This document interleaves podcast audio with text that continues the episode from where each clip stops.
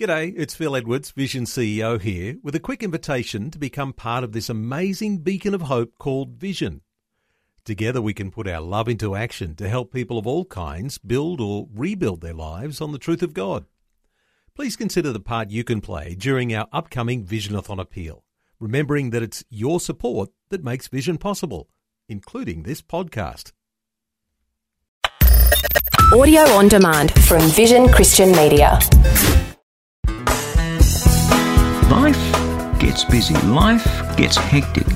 It's good most days, just busy, doing this, doing that, and yet it's so easy to become so focused on the here and now that we get to the end of the day and wonder to ourselves, how come God didn't show up today? Hi, I'm Berni Dymet, and welcome again to the program as we take another look at your relationship with God from a different perspective. For most people these days, life, well, it's pretty hectic. Family, work, mobile phones, email, taking the kids here and there. Somehow, we seem to be working longer and playing less. And for the most part, life's fun. It's great, it's vibrant, there are possibilities and there are opportunities, and, well, some days there are tensions and stresses. That's the downside, I guess. But somewhere in the middle of all that, it's like, well, where's God today? I wonder if He's going to show up. But it's only a fleeting thought because we're so busy, our minds are focused on the stuff that we're involved in. Then you get to the end of the day and you feel drained and you wonder, why didn't God show up today? What's the matter with me? Isn't He interested? What do I have to do to get close to God? Now, that is a very good question, and it's exactly the question that we'll be exploring today from a different perspective. What do I have to do to get close to God? We've been looking at that over these last few days. On Monday, we saw how the first part of God's promise to be close to us is like a marriage vow. God said, Those of you who were once far off are brought near by the blood of Christ. In other words, when we believe, when we believe that Jesus Christ died for us on the cross, not just kind of a distant head belief, but when we believe with our hearts, with our lives, that this Jesus, the Son of God, died for us, we are brought close through the faith in Christ. Promise of God.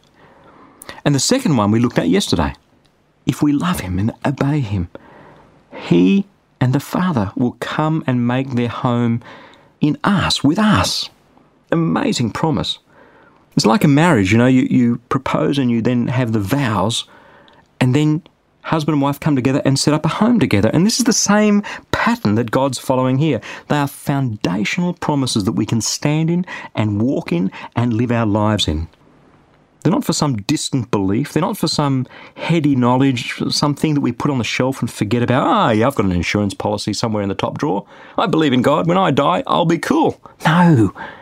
God wants to make his home with us. God has made his home in anyone who believes that Jesus Christ died and rose again for them. Even when we're out there, especially when we're out there in the cut and thrust of life. Let me ask you something. You're a mother. You're changing pooey nappies. Bubby's got nappy rash and teething, and you haven't had sleep. Whatever happened to being able to go to work? Whatever happened to adult conversation? My world's falling apart. Let me ask you is God in that place? Is God in that place with that mother who's going through the whole dirty nappy sleepless night thing? Or maybe you're at work and you go to a tough meeting. The politics are running rife and you're under threat and you're so tense you could cut the air with a knife. You're tired, you're threatened, you're at risk. Let me ask you something. Is God in that place with you? Come on, is God in that place? Or whatever your place is today and tomorrow and the next day. If you believe in Jesus, is God in that place with you? Do you believe it or don't you? See, that's what I mean about living our lives in those promises. It's not good enough just to believe them from a distance. God wants us to believe them in our lives. God wants us to believe that He has promised to be with us and make His home with us if we believe in Jesus. He wants us to believe that right in every circumstance that we walk through in life good, bad, beautiful, ugly Jesus is there. Now, in my life, I'm basically involved in full time ministry, doing what I'm doing now. But I also still do a bit of secular IT consulting work. That's the background that I've come from. And it's a great contributor to our ministry. Now, some of the organisations that I walk into to do that little bit of consulting work, they're tough organisations. The pressure is on. I can be sitting in a meeting in some flash big boardroom looking out over the harbour and the city with a view, and, and you press the button and they bring in the coffee, and there are $2 million paintings hanging on the wall, and you're dealing with tough, complex corporate issues with these client organisations. And if you asked me, Berni, does your wife still love you while you're in there? The answer is, well, duh, of course she does. I mean, I may only be able to give her a fleeting thought in the middle of that cut and thrust. But you know, in a split second, I can just picture her and think of her, and the knowledge of her love for me just warms me. You know, I can be cold and lonely, and I just get that sense, ah, you know, I'm going home to Jackie. It's a joy and a delight. And maybe during a break, well, I'll give her a quick call on the mobile. Maybe send her an SMS. Just hear her voice and connect with her and have a quick chat. Might be only 30 seconds. But in the cut and thrust of life, I can do that. I can connect with her even though she doesn't sit in that boardroom with me having the meeting. So even if I can't call her, even if I haven't got time to think for five minutes about her, I can remember her love in a split second and it's fantastic. We can be close when we're apart. It makes sense. You, know what I'm talking about. Well, it's exactly the same with God, only God goes one step further. Jackie can't be with me in that meeting, but God is. Sometimes, if you're a mum changing a dirty nappy and your husband's off at work, he can't be there in the middle of the day when you're dealing with that stuff. But God can, and God is. God's there, He's sitting with me in that meeting. And God is one big step closer than Jackie can ever be when I'm not physically with her. He's in that room. And when I sit in that room and it's tough and my mind's working at a million miles an hour and, and I'm trying to help my clients and, and maybe the politics is difficult, in a split second, in a quick, fleeting moment, I can turn my spirit towards Christ and just know that He is my Saviour.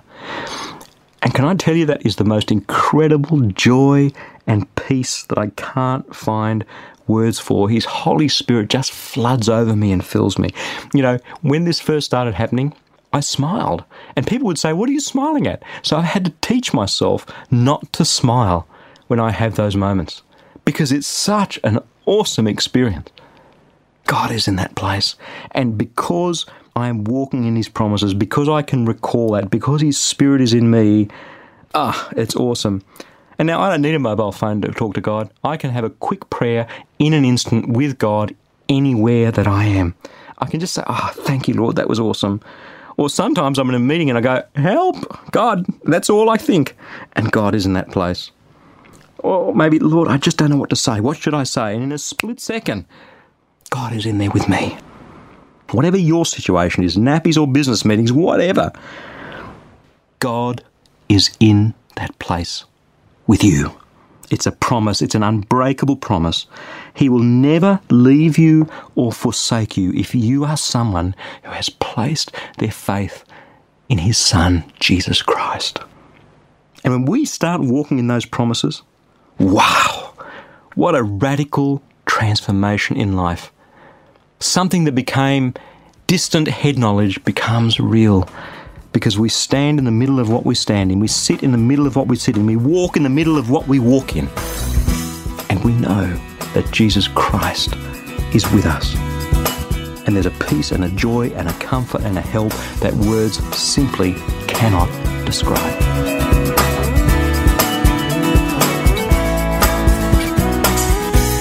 Life can be hard work some days. And as that daily grind just kind of grinds away at us, it's easy to forget that Jesus died and rose again to give us victory.